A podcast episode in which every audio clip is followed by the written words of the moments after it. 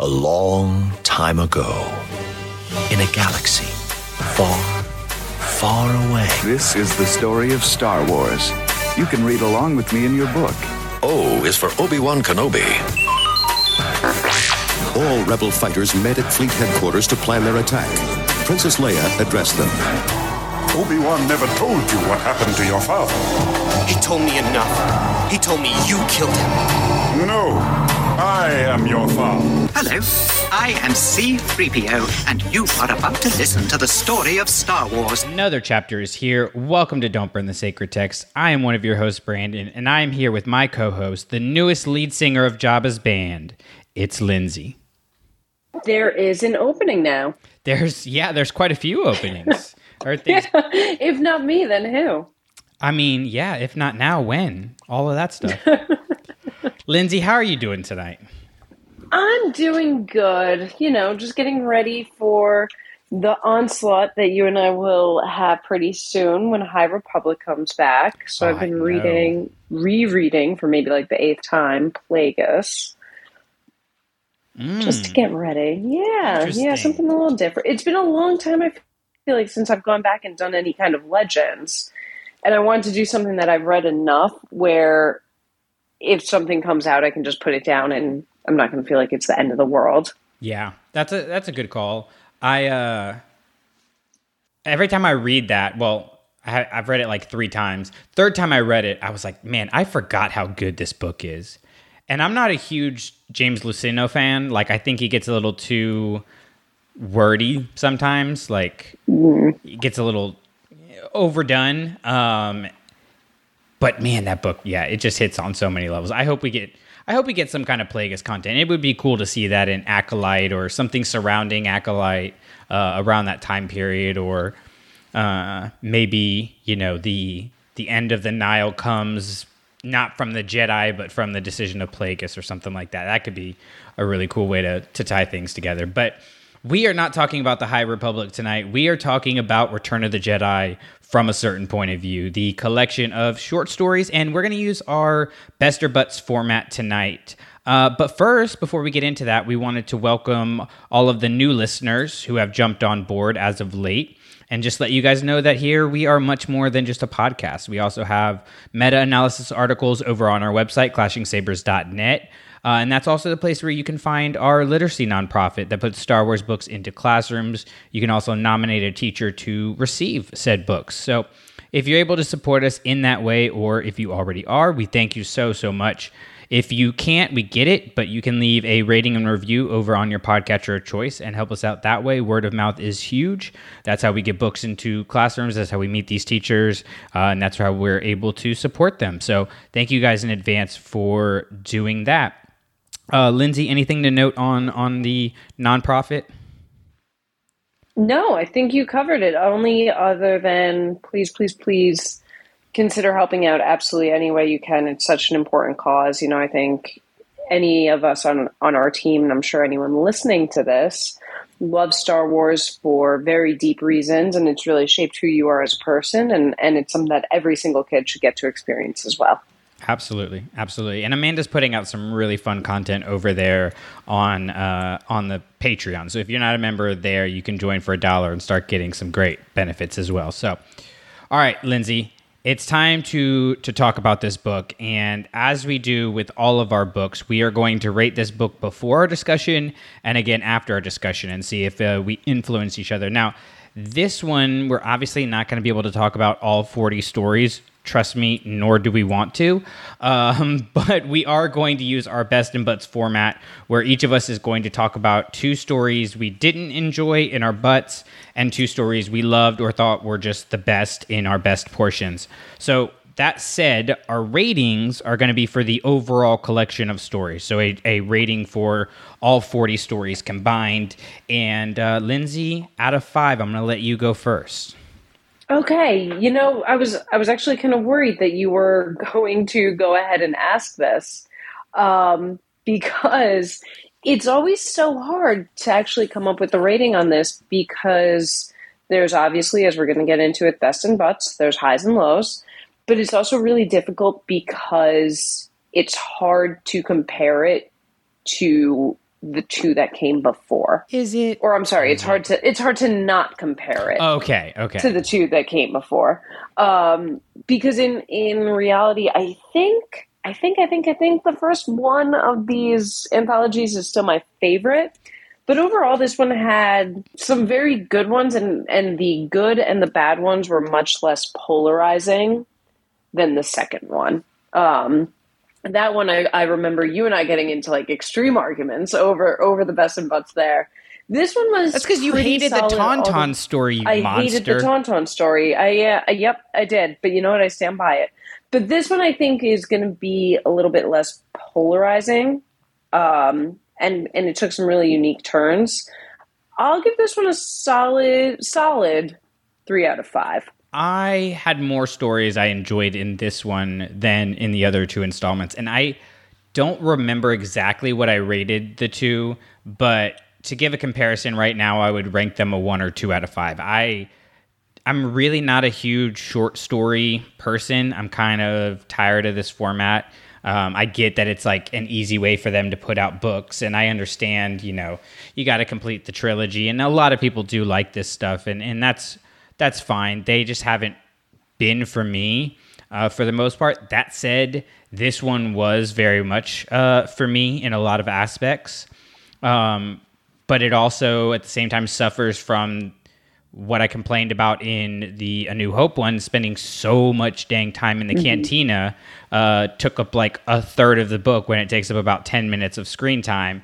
And we kind of had the same thing with Jabba's Palace here, where 180, 200 pages in, I'm just like, my God, are we ever going to leave Jabba's Palace? I don't care. Like, I just literally could not care anymore. It's the least interesting thing in Return of the Jedi for me. Like, let's I move on to that. yeah. let's move on to the Ewoks. Let's move on to the Force stuff. Like, let's talk about you know. so let me ask you this: Do you jump around with these stories? I think Zach said he was jumping around to kind of what he was interested in, and then doing the rest. Did you jump around, or did you read it straight through? I read it straight through because I like to kind of go Same. along with the movie and, and think about the different phases of the movie. So when I consider all of that together, um, and then also just thinking about books that I have rated like four out of fives and five out of fives, it's obviously not going to be there because those are like just next tier books. But I'm with you as solid three out of five. I think the the lows were very low, but the highs were way way higher than any of the other two installments in this series.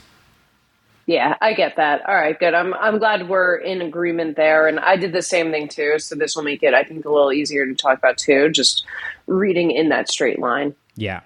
So we're gonna start this off by going with our butts. So butts are two things we two stories we didn't like.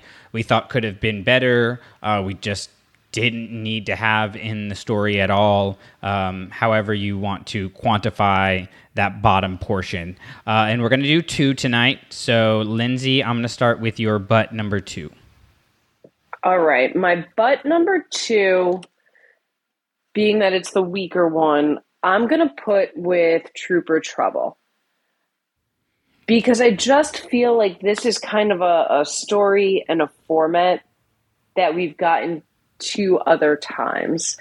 It felt really repetitive for me, and aside from just being something that I wasn't insanely interested in to begin with, like we have so many little tidbits of these these nameless stormtroopers and their logs or their diary entries and their day to day and it's just it felt entirely unoriginal and with absolutely zero impact. I like stories where when I go rewatch the movies, the stories kind of stick with me where when I rewatch it's like, oh, this is this is a fun little extra tidbit about this character or this is a different way of thinking about things that I didn't have for, you know, 30 plus years before.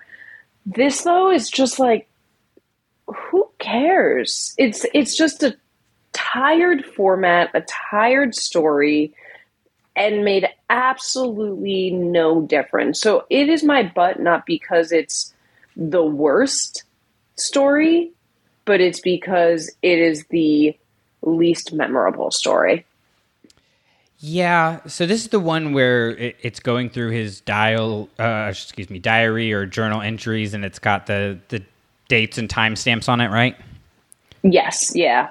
Yeah, I uh I agree. I didn't really get much out of that story. There's a thing with these books, and I think that this is a good uh, example of it, where it's like Lost Stars but done poorly, where Lost Stars interweaves in between all of the uh, original trilogy stuff, and it's original trilogy adjacent, but it's not like it's not happening because of the original trilogy. Like it's happening through the original trilogy. So your main Right. characters in this story are your, you know, like in Lost Stars are your main characters. Whereas in some of these stories, it's like we're there just to observe. Like the protagonist's job is just to observe everything else that's going on.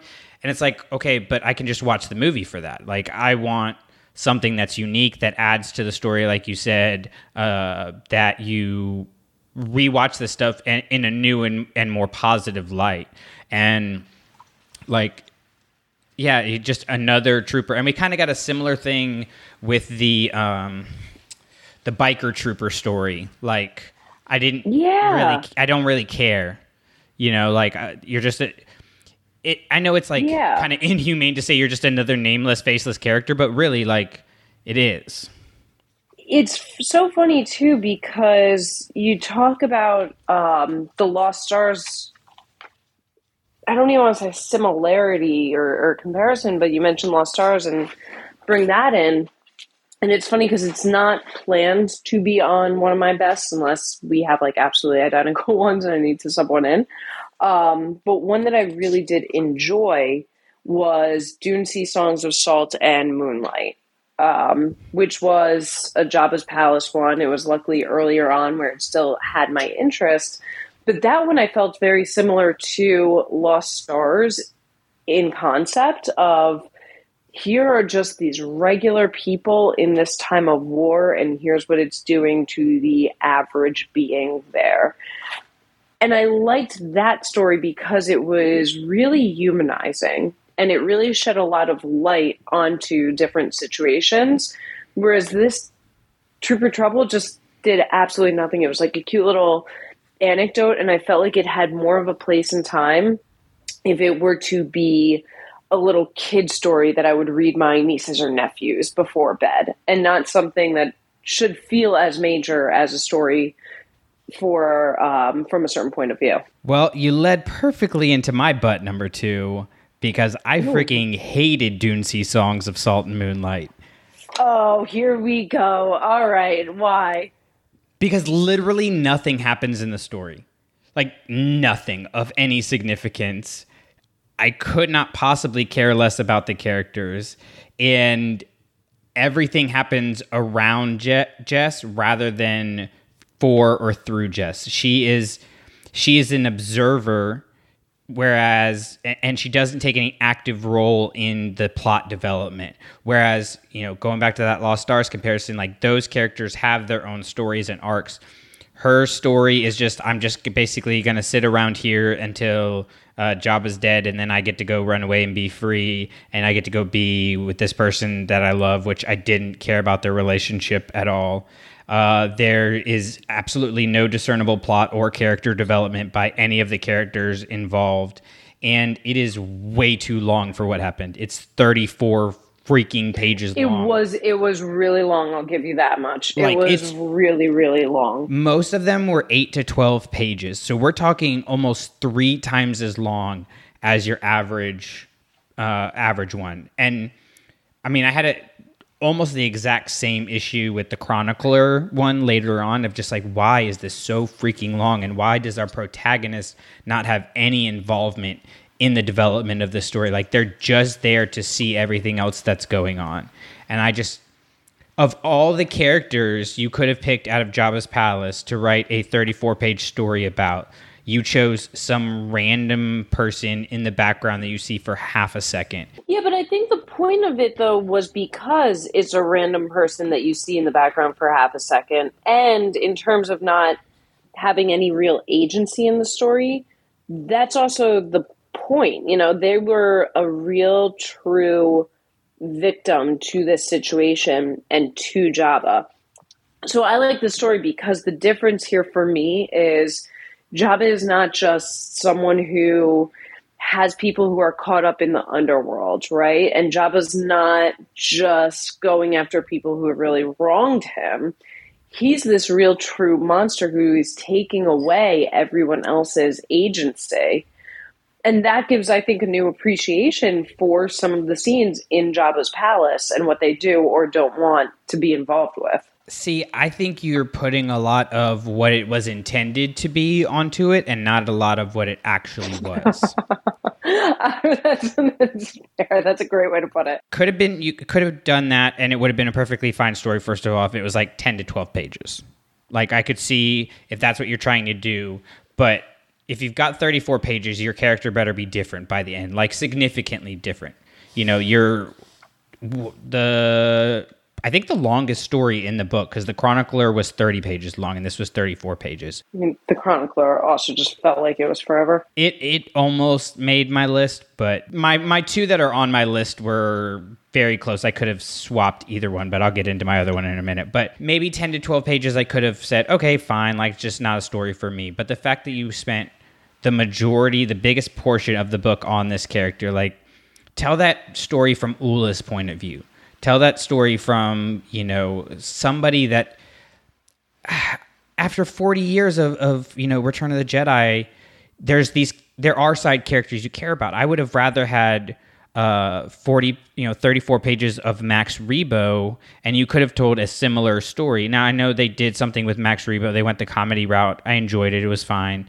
But just there was a lot of opportunity cost with regards to this story where it was like okay so we're telling a, like 200 pages worth of, of jabba's palace and we just have this character that doesn't do anything. And, and i get what you're saying about you know jabba's uh, I guess villainy comes in so many ways. Like there's the st- active stuff we see, but then there's also just the the mental and psychological toll it takes on the characters. But I don't really feel like I feel like we have to fill in a lot of blanks as the reader rather than the story filling in a lot of blanks in and of itself. I don't know. I kind of liked a lot of the side views that we got there too, just in terms of that being the point of view that we see, you know, Han Solo being being defrosted. Um, I thought a lot of the side views in that story were a lot more interesting than some of the other Jabba's Palace ones that we got. I mean, if I'm being totally honest, I don't know that I really liked any of the Jabba's Palace stories. Um, yeah, this one was, and maybe that's why I think I like this one so much because it's the most interesting Jabba story one. So maybe it just stands out and makes me think it was a little bit better than it was because the, that whole section, I agree with you, was pretty weak. Yeah, especially when you compare it to everything else. Like I literally tried. I was like, I want to to balance, you know, out where my best and butts are. And I'm just going to spoil it now. Like both of my butts are in the Jabba's Palace section, and both of my best are in the latter uh, third of the the book um, because that's like, and this is something I've I've complained about for a while. I'm, I'm sick and tired of cantinas and stuff like. I get they were really cool in the you know A New Hope when it first came out the first time, but now we've had them in A New Hope. We had Jabba's Palace. We had Canto Bight. We had uh, Maz's Castle. Like we've had all of these. Well, things. I think I think the the issue with it too is like in Legends there were actual anthologies for just that, which right. was great because if you wanted to, you could spend days and days and days diving into it what I realize I like a lot more, and because technology and because the internet allows this, we have the flexibility to do it. And I wish it was something we did a little bit more of. But instead of doing an anthology, I love that Maz Castle didn't have that. And instead, we get this amazing novella of the perfect weapon where it is a character who made an active difference in the story not terribly involved, but still has this really cool background. And I think the ability to build that out in a novella that you then can release online. You know, you don't have to worry about distributing it and and profiting off of paperback novels. Right. I wish that was something they did a little bit more for these cantina esque um, stories and, and possibilities. Or we just tell new stories. But right, whatever. I guess that's that's a good idea. All right, what's your butt number one? My butt number one, you also kind of gave a nice little segue into it. It is the Chronicler. I thought that was to use the the full version of a word the kids are saying these days. It was so incredibly cringy. And I was getting like secondhand embarrassment reading it, and not in like a good way, not in a oh my god, this empathetic character, or, or or I really see myself in this situation or in this world way. It was just a really cringeworthy story where the whole time I'm just like, why are we so hyper focused on on this? Mhm. And the other part that was a big, big, big butt for me was I was not a fan of thinking that while all of this was going on, the rebellion, specifically Mon Mothma, was so worried about let's make sure we're staying in the history books the right way. Right, And let's make sure our story is being told. I was I was like, their focus never seemed to be on that. Their focus really was just how do we win this war and what do we do next? And it seems so strange to me that all of a sudden it was like, no, we're this this real organization with our own press network. Wasn't a big fan of that. And if you're gonna do it, do it right. Yeah. I mean, I 100% agree. Like, this was thinking about this story was when I came up with the idea of like these some of these stories just being a new Lost Stars, but without any of the things that make Lost Stars good, like characters and plot and development. Like you, this is another one where you have your protagonist who just is kind of there, and stuff happens to her and through her, uh, but not for her or because of her, and that's really a big problem. And honestly, like it makes all of our heroes, like the Han, Luke, Leia, Lando, it makes them look like pretentious teens who don't want to do the assignment in mm-hmm. class. Mm-hmm. And like, I honestly can't blame them because the assignment is dumb. Like, maybe we talk to these people after the war, not before the biggest fight of their lives. Like, especially with everything else that we have, especially with such great Leia content, especially with Mon Mothma and Andor. It is a bridge too far for me to believe that these characters are going, you know, we should really write this down. Like, let's make documentation of all of our crimes in case we don't beat the Empire. They can find it and then it convict us. Like, Even even just in such like a formatted way too, where it was like, oh, this is my assignment for the day. I can't believe it. It felt like the like the sorting houses in Harry Potter. Like, ooh, I hope I get this one. Yeah. I did get this one. Yay! It was it was just a really unbelievable story that it wasn't just like um, my first one, Trooper Trouble, where you just forget it and it doesn't really change anything. I think this one actually, if I chose to linger on it and chose to really think about it every time I now watch Return of the Jedi, I think it would detract for me. Yeah, a hundred percent. Like there are are certain stories in these books that I'm like, yes, that is now canon in my head, and then other ones I'm like, no, like the the Tarkin mouse droid relationship one in A New Hope, not a thing. Yeah. Nope. Yeah. I don't. That's not canon. Like uh, Dune Sea songs, like Jess. That sure that could be your canon. It doesn't make any difference to me. No, I refuse to believe that Han, Luke, and Leia, especially like Han and Leia, are like, yes, this seems like a great time to sit down and have a conversation about like and chronicle our entire story. But we're also only going to focus on Jabba's palace again. If you're gonna do a story like the Chronicler too, at least have the conversations be of significance. I don't think I would mind it nearly as much if the conversations really were like, Lando, let me get really deep into your headspace as to what made you change as a person and join this. Or um, questions for for Leia diving more into her life leading up to the rebellion, things like that. But for it to just be like, we're gonna, and you know, Han and Leia, one of my all time favorite couples ever. But just to have this be like, oh, we're gonna focus on this little little love story and tell and tell the story through this lovesick puppy's eyes and you said you didn't care about the relationship in Dune Sea. I could not have cared less about the relationship in this one. Yeah. It was and like I didn't believe the the chronicler as like a journalist. Like as somebody with a journalism degree i'm like there is no journalistic integrity happening here. Like she's forcing the angle that she wants to see. And even mon mothma calls her out but even mon mothma kind of she's kind of a bitch in this like honestly. Mm-hmm. And i'm like this is It not was it was fan fiction being written about someone writing fan fiction. Oh my god that hurts me on so many levels i have nothing against fan wrong? fiction but you're a 100% No, no, no. right. But uh, well, good worse. fan fiction, yeah. And I think everyone should, if if that's something they're interested in, put their foot out and and try it.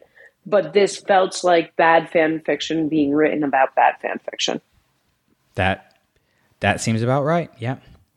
Uh, so speaking of other things that just seem like bad fan fiction uh, and should not exist, my butt number one is the Sarlacc story. My mouth never closes. Oh, I actually forgot about that one. But yeah, that was pretty terrible. I cannot forget about that one. I hate literally everything about this. Everything. Uh, why do we have a sentient Sarlacc? Why can't we just let monsters be monsters? Like I, I don't want to have feelings one way or another about the Rathtars. I don't care. I just don't. Um, the entire premise itself is just cheesy and bad. Uh, comedy, not funny, and the idea of the Sarlacc just waiting to eat plants or something is just. It is literally the dumbest thing I've ever read in my life. Yeah. Um, it is. Oh, I forgot about this one. I think I just blocked it from my mind. if if this was one of the longer ones, I probably would have quit the book. To be completely honest, I don't think I at least would have quit the story. I would have just straight up been five pages in and go nope, and just skipped right past it. Which you know me, like I don't do that. Like I want to read it all. I want to know it all. Like that's just who I am. I'm a completionist in that way. But I would say because I, I agree with you, not in terms of if this was one of the longer ones, I would have quit.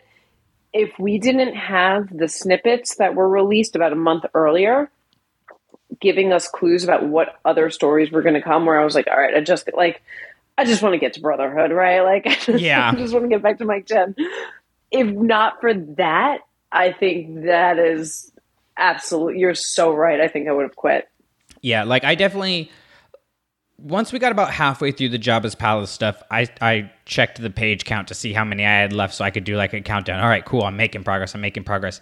And I don't know if this was I can't recall if this was the last one of the Jabba's Palace stuff, but it was towards the end and I, I was literally just like, "Oh my god, thank God we're almost done cuz this is just it's it's not good." Like the Max Rebo one is kind of uh, campy and preposterous and ridiculous, but in a, a fun way. This is just yeah. it's meant to be. This I just I know it's not supposed to be taken seriously, but there's there's not taken seriously funny and then there's not taken seriously because it's just not believable and it's kind of like I felt about the Dianoga in the A New Hope when I'm like, I just don't really Yeah. need a story with this whole character's life history and it being force sensitive. Like, I don't need. Just let this. Like, the Sarlacc is one of my biggest pet peeves because I, I liked the Sarlacc in the Return of the Jedi before the special editions. I don't need the mouth and the tentacles and stuff. Okay, so that's already bothers me. I sound like just like the dudiest of dude bros here, and Drew is rolling his eyes at me. But like, I just don't. I don't need all that extra. Just let it be a mystery. You know, like we got enough in Book of Boba Fett. It tried to eat Boba Fett. It couldn't. He blew through it, blew it up, Yeah. call it a day. Like that is literally all I need to know about the Sarlacc. Is it ate them and then it blew up and died. That's all I need. It's not about the Sarlacc. Like the Sarlacc isn't interesting because of the Sarlacc. It's interesting because of all of the things that happen around it. And so to tell this whole story from this character's point of view and to just have it be such a like a whiny little baby. Oh, stop doing Shut up. Just shut up. That's my analysis. Shut up. Yeah, I think honestly it, it makes it less interesting too and, and makes Boba Fett a lot less cool because it's not like, oh yeah, he fought this way out of this monster that was really going for him or anything like that. It was just like, oh, he got regurgitated maybe. Well, and also like okay, it doesn't fit with the movie itself. Like the movie, it is grabbing humans and pulling Yeah. them in. Why would it do that if its motivations are to not eat humans? And then it has this weird conversation with 3PO. Like, Yeah. I wish I was as lucky as you where I could have purged it from my mind, but I just can't. And you know what though, I will say to your credit, you are at least consistent. This is incredibly. I as soon as you said Dianoga, the entire conversation just like flew back to me, and you were so incredibly consistent. I mean, just wait in, let's see, Force Awakens came out in 2015. So 2055, you guys set your calendars. I'm going to be saying the same thing about a Rathtar story where two Rathtars are, you know, in love and have a force sensitive baby who tries to eat Finn because it thinks it's a carrot. I don't know. Uh, it's just bad. So, okay, let's go ahead and move on to the good stuff because there was the, the butts part of my list was so easy to make. Like there was the two I gave and the Chronicler were pretty much my my options because the rest in Jabba's Palace, even though I didn't love it, was either funny enough like Max Rebo to be passable or just kind of irrelevant. Like even the Boba Fett story was like, okay, that's a thing that happened. Uh, but once we got past that and we got to the second half of the book, really the last third, it really started to pick up. So, anyways, take us to uh, your best number two. Ooh, okay. I wanted to make it my number one just to be a little different and make sure that we had enough to talk about because I'm sure our number ones are. I would put money that they're the same, if not very similar. Um, but my number two then is going to be Emperor's Red Guard. Oh, that almost made my list. Almost. My okay, list. so it made mine because that's one of those those ones where, as a kid, and and this is such a big thing for Star Wars fans, right? Like talk about it as a kid, the toys you used to play with, and that was always one of those toys where, unlike a lot of the ones in Jabba's palace or in the canteen, this is a a character that I was always so curious about, and at best the only stuff we've gotten is like little tidbits of information in visual dictionaries and more so really just as the Praetorian guards started to come out. So this was already a story that I was really excited for and really interested in, which could be more of a detriment, right? Because if it's not what I wanted it to be, it's it's not going to be a good thing, right? Like imagine if you were like, "Man, I wish I knew more about the Sarlacc," and you got that Oh, story. don't. This, I think, let's though, move on. Gave gave it it gave it the right amount of gravitas and the right amount of respect, and started to answer a lot of questions about now who these Sith cultists are, and Mm. why would people follow this emperor, and what was even things like what was their training like. Like this was, I think, a really cool story that didn't change anything or make these really big strides, but it adds to it. And it adds so much to the way I watch Return of the Jedi that now I'm really excited to go back and, and watch it, right? And and think about this story in those scenes and know a little bit more about these characters. And I, I really do believe that Emperor's Red Guard is the kind of story that these anthologies are made for. I yeah, it it was fantastic. I really liked how you had kind of you so you have the two guards in the movies. Like it's not that that's a given. But to set up the dichotomy where you have the one guard that's just following to the letter of what they said and you know what Emperor said leave, we leave. Like that's it end of story. And then you have the one that kind of questions, but doesn't question in the way that we're used to them questioning. Most of the time, when we see these characters in the Empire questioning, it's the Kalluses going, Am I doing the right thing? No. This guard knows he's doing the right thing in his mind, and he his questioning is whether he's doing enough. And I think that kind of sets up the two uh, kind of main different tribes, if you will, that we get in the sequel trilogy, or, or, really in the Mandoverse, where you have the Imperials that are still either holding on or starting to form the First Order, and then you have the Imperials who are just joining the New Republic because they were just doing their day job and they don't really care about the government or what it is. So it was really cool to see that at the highest level, and this kind of it it adds to the story because you when you watch Return of the Jedi now, you see those guys walking away and you know it's like the beginning of the end of their life because it's just everything's about to go wrong and it adds in the right way. It's kind of like how when Phasma's mask cracks in The Last Jedi, uh, you think about all of those different masks that Phasma put on and how few people have seen her face and everything like that. And you start to go, man, this is a moment like Finn is seeing through the facade.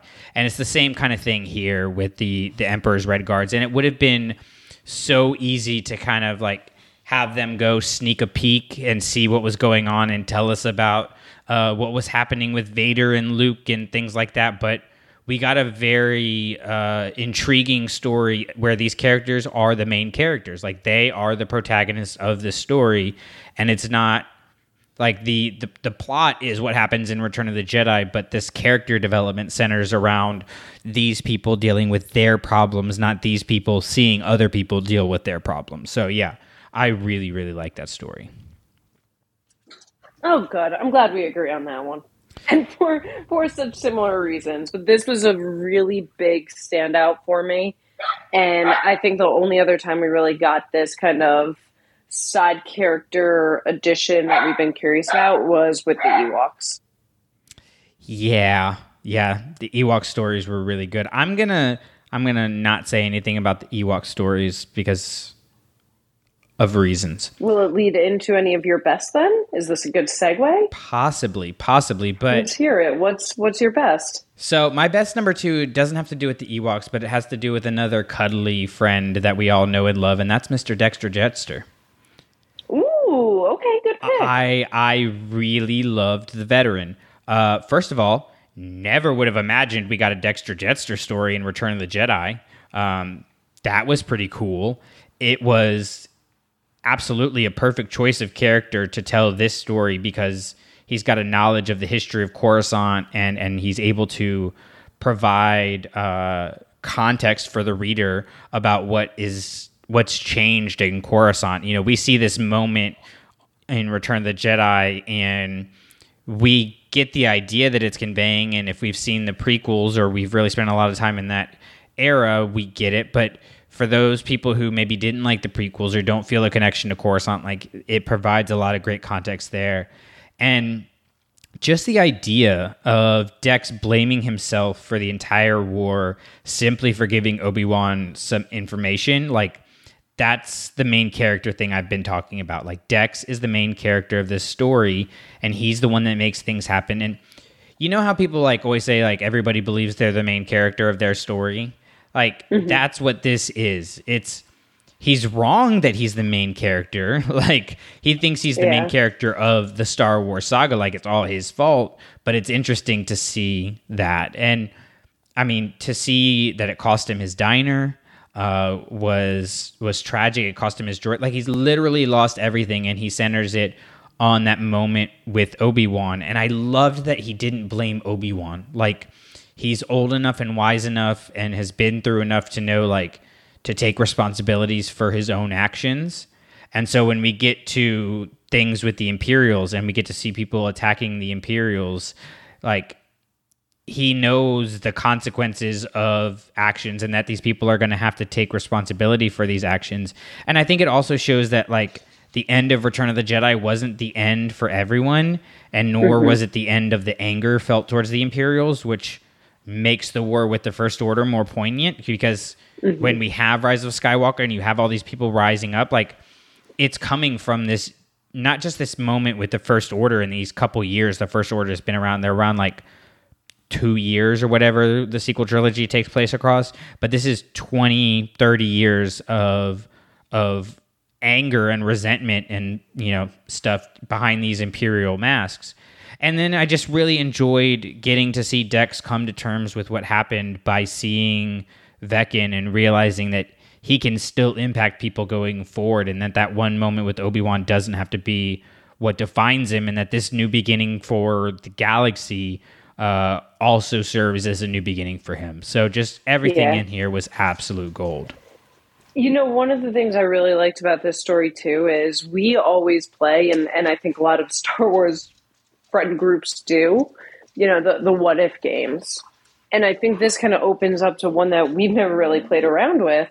But what if Dex didn't know about Camino? And what if Dex didn't lead Obi Wan there? How could things have been different? Um, so I thought it was just really cool to open up that what if scenario.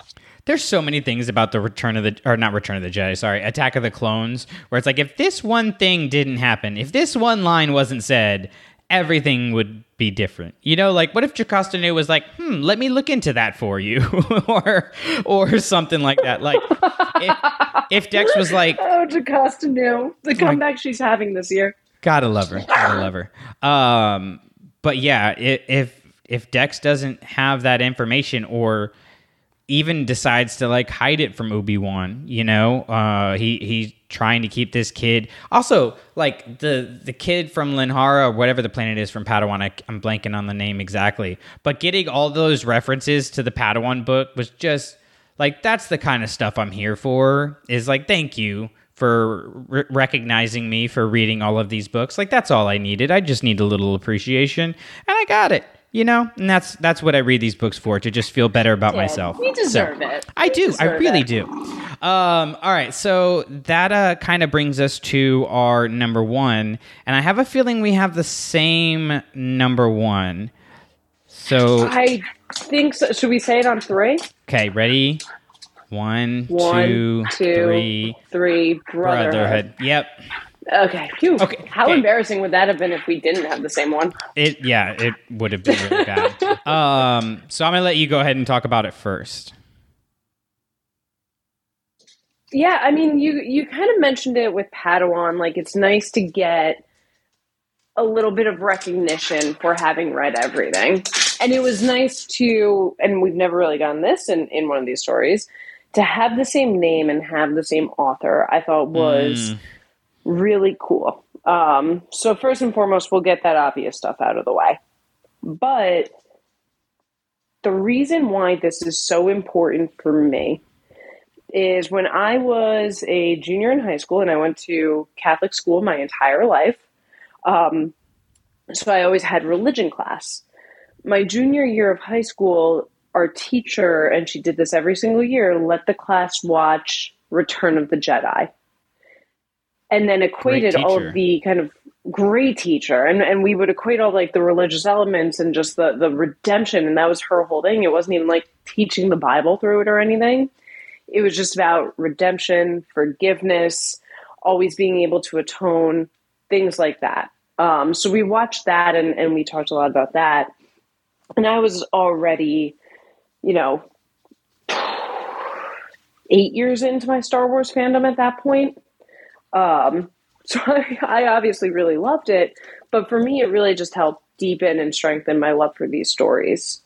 So to be able to see this so beautifully written and beautifully executed, where it's not just this this moment or it's not just this one decision, it's him going it's it's Anakin coming back to a lifetime of things, you know, a lifetime of we get we get Shmi, we get Padme, we get this great, great mention and, and great reference for Leia. And and it's just this and it's so and it's just beautiful. And even too um i i don't know about you. I finished this we're recording this october 9th i finished this anthology a few weeks ago. Yeah. so i finished it before the ahsoka finale I now that we're really talking about it too this weekend, I would love to reread this story and then go into the Ahsoka finale again and see a lot of these comparisons. Oh, even Um, better and- is having the Ahsoka finale and rereading it like I did last night. Ooh. Game changer. Absolute game Yeah. changer. Yeah, no, it's it's just a, a beautifully written story, as Mike Chen does, because he really understands these characters. But it's to me the the whole point isn't just the story and all the great mentions we get. It's the fact that it is one of the most important stories in Star Wars that we've really lost sight of. Because the only other place we've gotten it so far is Kylo Ren. But we always talk about hope and we talk about fighting for what you believe in. But I think the biggest thing with Star Wars is this redemption and is this atonement, and now we we get it put so beautifully.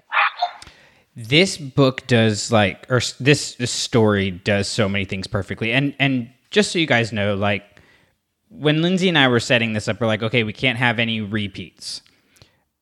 Forget that rule because i tried coming up with any other story that would be better than brotherhood and there is none. Like it is it is absolutely the best story in this book, hands down. It's the best in prose, it's the best in story, it's the best in everything that it does. Character development. And and honestly, this story is the real ending of George Lucas's saga. You know, Yeah. we we because we have the context of Anakin going through all of these stories. We have the Clone Wars involved. We have even him going, you know, like I know Qui Gon's not very far away, that you that kind of stuff, and just getting to see Anakin finally come to terms with the fact that not everything is his fault. Uh, like it's such a powerful thing, and it, it's even beyond just what he did with the Empire. Just he blames himself for everything that doesn't go to plan, for anything that doesn't work out. Like he, it's part of what makes him a great leader, you know, for the clones and, and somebody that people want to follow. But it also because he doesn't learn how to balance it, it, it causes him to to spiral downward, right? Like for me, for example, if if any of my students are failing, like I consider that a, a personal failure on my own part. But I also separate my identity from that.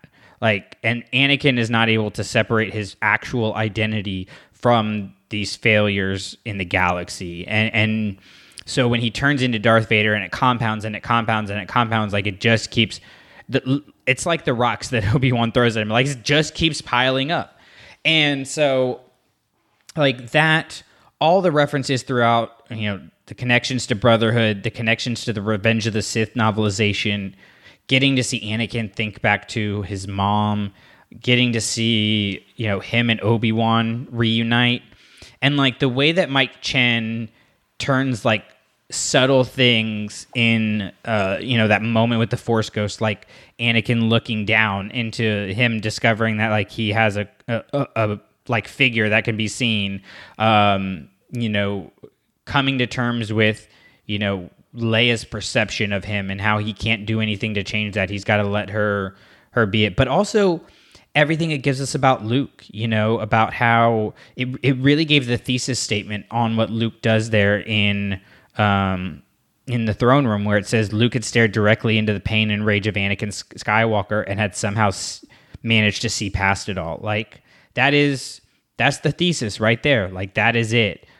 And and I even like how it it connects with the Qui Gon Obi Wan story in um, the A New Hope one because you have Oh, I was even thinking just in the entirety of Kenobi.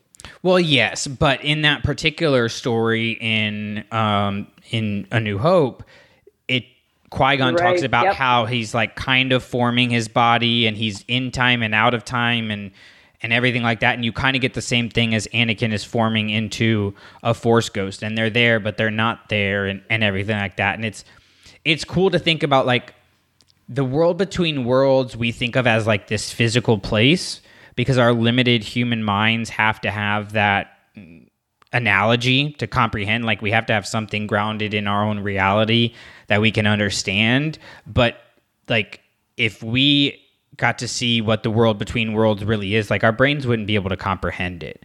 It's like that grandiose of an idea, and it's there was a pastor once that said, and, and th- this idea, you know, like we say words about God, you know, whatever your God is. I'm not preaching religion here, but we say words about God, but even those words can't fully explain what God is. Like that's the world between worlds. Like we say these things to try to encapsulate something that can't be encapsulated. And with the world between worlds, with Force Ghosts, with all of all of that stuff around the Force, like even our own words limit it. And I think this comes as close as you could possibly come in written form to give us an idea of what the force really is and how force ghosts form and all of that stuff and I think it also adds a lot of validity to, you know, Obi-Wan and Yoda went through training to become Force Ghosts and Anakin just gets to show up. And Yep. It's like, Yep. but yes, but he's the one who brought balance. Like the Force allowed it because he made that choice. Um, Yeah. Because of that redemption. Yeah. Like it really solidifies that. So it's just absolutely fantastic. And it's I'm I'm happy you mentioned too that we were going to do no repeats. Um, and it's I, I suggested that too because I was like, we're both going to pick Brotherhood. Like that might that might be a little boring. And I have honorable mentions if need be. Like you know, from a certain point of view, was was great. Um, the what is it, the light that never goes out? What's it? Let me look. Yeah, the light that falls. Um, I thought that was a great story. Like there were a lot of really great stories, but this was just too perfect. It was if if I know I said this book as a whole three out of five. This was a five out of five. This is something, Yeah. and when I when I read the, it sounds so weird to say, but I think we all do this. Like we read the table of contents, right? Because we want to know what's where and how long things are. I was kind of disappointed at first that it was such a short story but I'm so happy it was because you don't need any longer. And now it's something like you really could just quickly reread at any time. Mm-hmm. Honestly, Mike Chen needs to become a stalwart Star Wars writer. Like, Yeah, I really want to see what else he's he'd be able to do. We've only seen him with these select few characters. So I'd love to to get him in a little bit more and see what could happen. I mean, he has done with Anakin and Obi Wan what Claudia Gray did with Leia. Like, Yeah. take these characters who are very close to us and just put them in in such a great light on the written page and you know we don't have a ton of stories with anakin uh, in the canon but you know even reading legends it always feels like a little bit of a facade of anakin never really fully seems to get who he is and mike chen just absolutely does. So you mentioned your your honorable mentions and i i did have a backup and and i just will throw this in as an honorable mention now and then have you give your like number one honorable mention. I really liked the wicket story one normal day. Like i tried so hard to put this on my list. The other two just really knocked it out of the park but i just it was so relatable. It was, you know, and it went beyond just being a cute story. I thought it, I really thought it was just going to be like, oh, how, how cute, how sweet. But like, this was a good story. It really and it like I really like how the story treats Wicket like like a Han, Luke, Leia type main hero, in how he's always seems to find adventure even when he's not looking for it. Like that's what I want in these stories. That's the the main character Yeah. thing that I've been talking about. Like this is his story. It's not a story about Han, Luke, and Leia that's happening you know next to him. Uh, so just I just really enjoyed reading that story, and I just wanted to mention it uh, because it was so enjoyable and just uh, not grouchy, but kind of just over it. Wicket, who just wants a day off, is like it's so understandable. I just love it. Do you have like a number one honorable mention, like the one standout that you didn't get to put on your list? Yeah, I mean, I, I mentioned the light that falls um, from a certain point of view, and I think those are kind of the more obvious ones. I thought the light that falls was really cool because I like seeing more of, of Dagobah. Um, but I think if I if I had to pick kind of a normal one, right, one of those like eh, it doesn't change anything major, it's just a good story. Um, I actually really like the buy-in, and I think maybe it's because I'm not like crazy about Lando. I obviously love him; he's just Oh, not yeah, my that was a good absolute favorite. I thought that was really cool, just because too, like I really like those kind of war stories that aren't just about the wars and the battle, but those quiet in between moments of like these these soldiers getting ready and these soldiers knowing like this very well may be the last night that they're ever alive. They don't want to say it. They don't even necessarily want to think it, but it's still there and it's something that they have to deal with. Um, so I thought it was a good story just because we got that element of it and we got Lando in in I thought a pretty fun light. Yeah. No, I was really like everything once you get past Jabba's palace. I'm not trying to just crap on Jabba's palace the whole time, but like I'm trying to give It was context. just so excessive. It was it was so long. Like if we had 10 stories instead of 20 stories or however long it was. But once you get past that point, everything from there on, I can't remember what the first story is. I think there's one with an Imperial. Uh, it might be Gergerod um, or Piett. I can't remember. But everything from there on to the end, there it's banger after banger after banger. Like it- there are the few exceptions, you know, the Stormtrooper one The here, chronicler. the chronicler but like mm, the majority of those stories are just absolute like you could have picked any of them to be in your best and you would have been absolutely right so Yeah. we want to know for you guys what your best in butts were so make sure you share those uh, either in in the comments if you're seeing this on a post in our facebook group star wars clashing sabers over on our patreon you can tweet us you can x us you can thread us you can insta us you can do all the the socialing to us. Uh, just search at Clashing Sabers and you'll find us.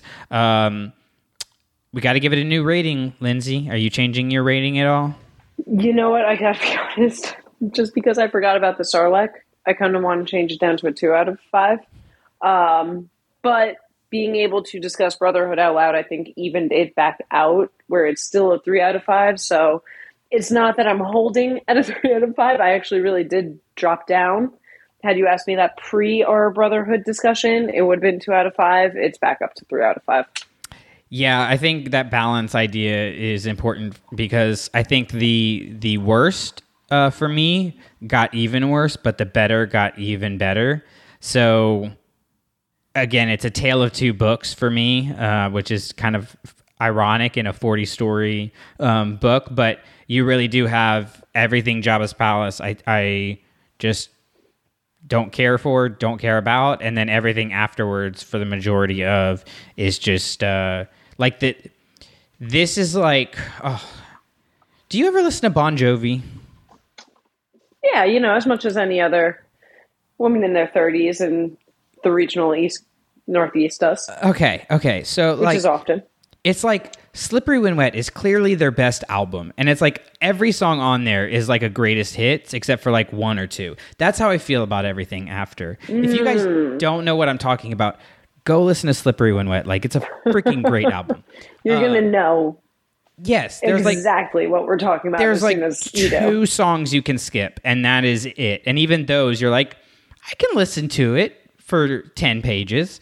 Um, that's kind of how I feel about the majority of these stories. So I'm really looking forward to hopefully getting more of these in the future. I hope we don't have to wait for the 40 year anniversary of uh, the Phantom Menace. Hopefully we get like the 20 year anniversary or 25 because 2055 for the Force Awakens ones would be quite some time, but we've got plenty to to fill us in until then. So, Lindsey, if they want to hear more of your thoughts on this book, on the other books we're reading, or just on Star Wars in general, where can they find you? Well, you can of course, as always, find us in our Facebook group, uh, Star Wars Clashing Sabers. Please, please, please tag me in any discussion. I love talking to you guys there. Um, but I'm still not on Twitter or X or whatever it is these days. I am on Threads now, though. I, I've joined Threads.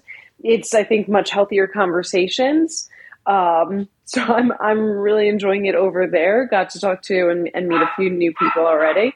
Uh, but follow me over on Threads for now. I really need to change this. Um, but you can find me at not so gramless Lindsey. All right, guys. And until next time, when we are talking about probably a High Republic book, because it'll be back to High Republic time. Uh, get caught up on your High Republic reading. If you're not, if you if you are just starting for the first time, make sure you go over to our friends over at Unknown Region Pod, who's doing the Lazy High Republic Book Club. They're just reading Phase One now, so shout out to them. Go over and give them a listen. Uh, and uh, till then, keep reading, keep writing, but whatever you do, don't burn the sacred text. All Clashing Sabers productions are the intellectual property of the Clashing Sabers Network and ClashingSabers.net. All licensed sounds and images are the property of their respective copyright holders and are used for informational and educational purposes only. For more information on our nonprofit or to nominate a teacher, go to ClashingSabers.net. For questions or inquiries, please email us at ClashingSabersNetwork at gmail.com. You're just going to walk away?